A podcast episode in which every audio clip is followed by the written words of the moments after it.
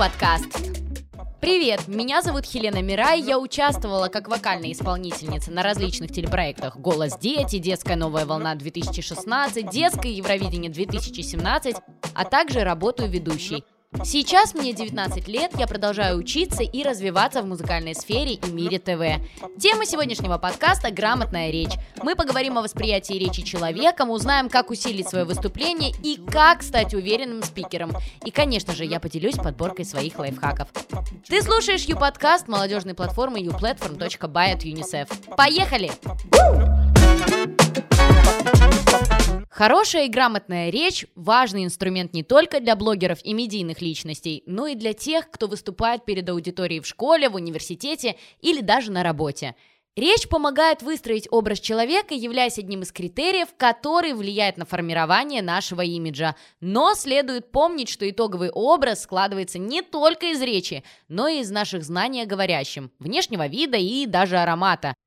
То есть на восприятие нами чьей-либо речи влияет много разных факторов, о которых мы поговорим далее. Вспомните, как вы обычно подписываетесь на блогеров в социальных сетях. Скорее всего, вы сначала прочитаете шапку профиля и посмотрите на количество подписчиков, затем оцените внешний вид, одежду и только потом послушайте, как он или она говорит. Уже после этого вы решите, нравится ли вам человек и стоит ли смотреть и читать его контент. Сама речь – это то, что по сути будет в дальнейшем удерживать внимание нашей аудитории. Пройдемся по пунктам, которые влияют на восприятие вашей речи. Итак, номер один – это формирование своего образа, поиск темы. Это основа того, как потом будет восприниматься речь, которой вы наполняете свой контент. Прежде чем начать публикации в социальных сетях, необходимо выбрать тематику профиля. Я сейчас не буду подробно останавливаться на этом, а если интересно, больше информации вы сможете найти в подкасте Ксении Левчик.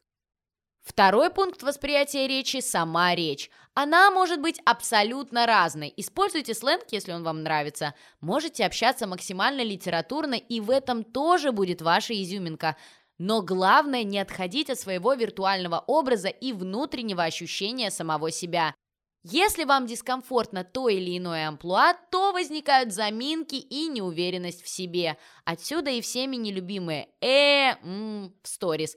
Каждый раз перед записью прокрутите смысл текста, зачем я им делюсь, почему он будет важен именно моей аудитории и каким образом его донести так, чтобы после первого просмотра не возникло вопросов. То есть, иными словами, старайтесь сохранить свой уникальный стиль в речи, развивайте литературную насмотренность и старайтесь даже в повседневной жизни тренировать свои навыки общения, будто бы в блоге перед камерой. Сокращайте вашу речь до сути, до основной информации.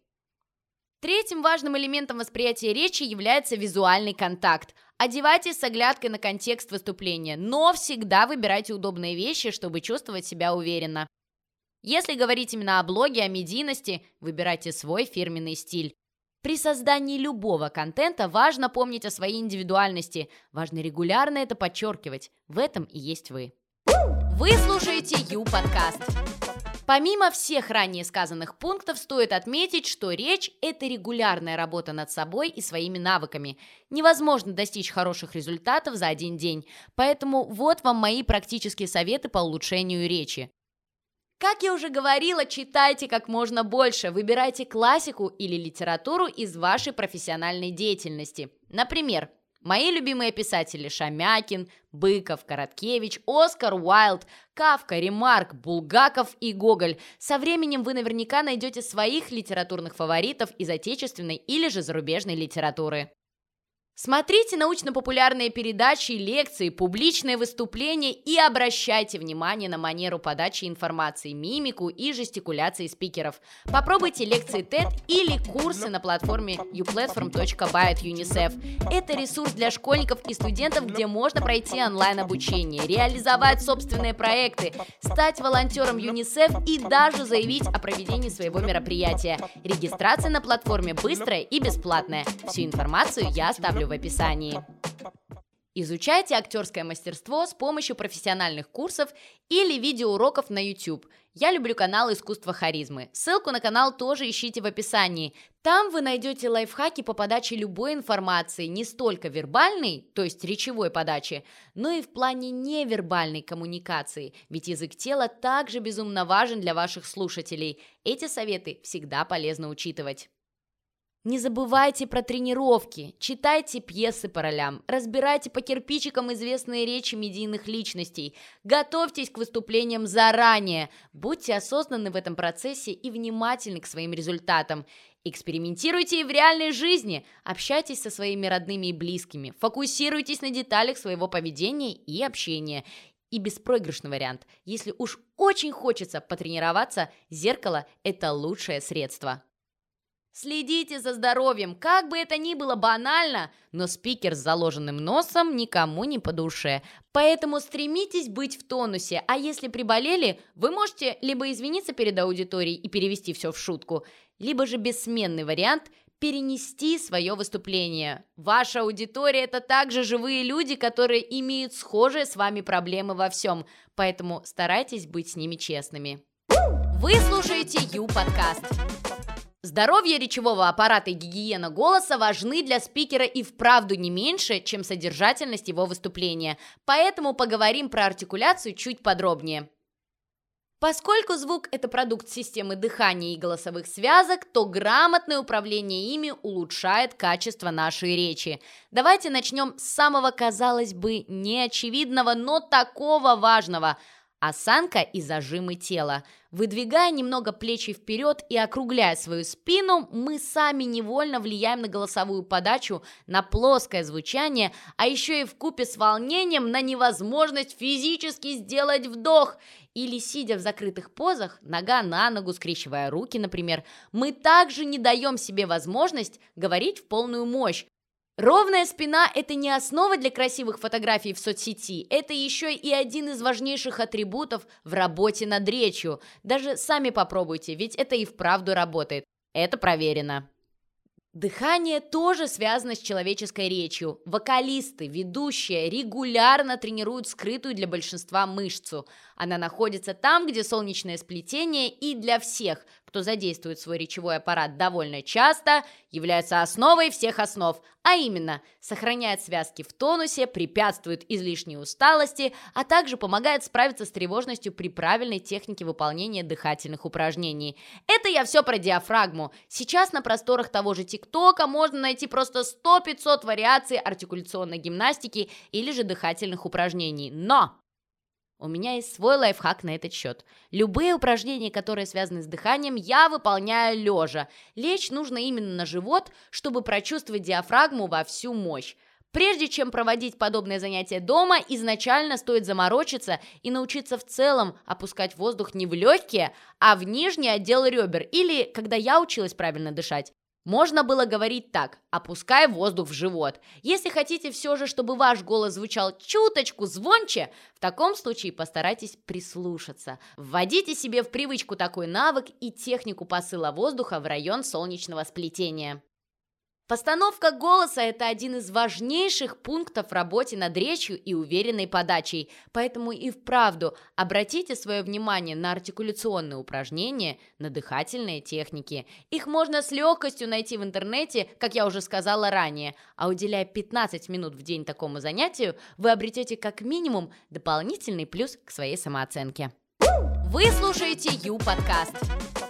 Кстати, про уверенность в самом себе. Всегда, абсолютно всегда здраво оценивайте свои возможности и верьте, что у вас все получится. Каким бы ни был натренированным наш голос, один грамм волнения может испортить все. Ничего страшного, волноваться – это нормально. Чтобы справиться с ним, существуют советы, которые помогут почувствовать себя увереннее и спасут ваше выступление. Первое. Попробуйте построить выступление в формате сторителлинга, одной непрерывной историей. Так вы не только не потеряете нить рассказа, но и сможете импровизировать в случае необходимости.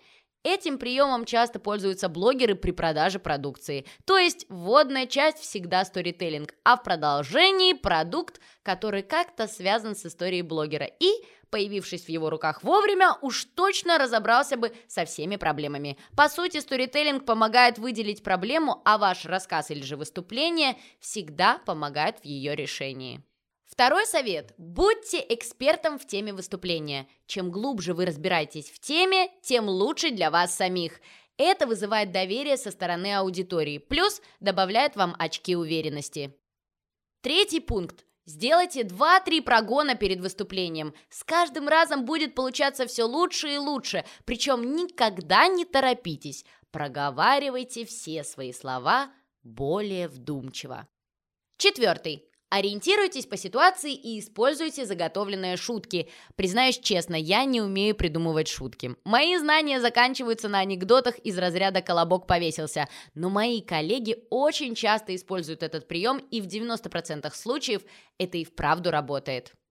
И финальный совет – согласитесь с возможной неудачей. Спросите у опытных спикеров об их опыте и фейлах. Даже лучше ошибиться, особенно в начале своего пути. Правило первого блина работает во всех сферах. Главное продолжать готовить. У меня было несколько неприятных историй во время съемок, записей, выступлений. Даже на том же «Голос дети» я на этапе батл долго думала, как обратиться к Пелагее. Полина или же все-таки Пелагея? Этот отрывок все активно начали пересылать друг другу, ведь были уверены, что я забыла имя наставницы. Но нет, моя история не самая страшная, но неприятная в любом случае. Старайтесь оценивать вероятные риски в момент выступления и принимайте свои поражения. Как было сказано ранее, это опыт. Вы слушаете Ю-подкаст. Но в такой ситуации главное не растеряться и обыграть ее так, будто бы так и было задумано. Например, если вам задают вопрос из аудитории, с которым, на ваш взгляд, что-то не то, возьмите время на подумать. Я обычно использую фразу «так, дайте-ка мне пару минут».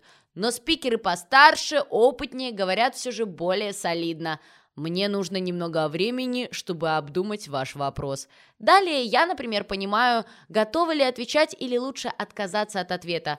Мне жаль, но я не готова это обсуждать. Вы имеете полное право отказаться что-либо обсуждать, не отвечать на те вопросы, что вам не по душе. Для этого даже не обязательно брать время на подумать. Учитывайте в первую очередь свои желания. Как один из вариантов, вы можете отшутиться, но все же расставлять свои границы и демонстрировать свои реальные эмоции намного важнее и для вашего ментального здоровья, и для понимания вашей незаинтересованности в ответе аудитории. Надеюсь, после этого подкаста вам будет проще излагать свои мысли и правильно себя преподносить. Подписывайтесь на наш подкаст, регистрируйтесь на площадке uplatform.by и до встречи в следующих выпусках. Пока-пока!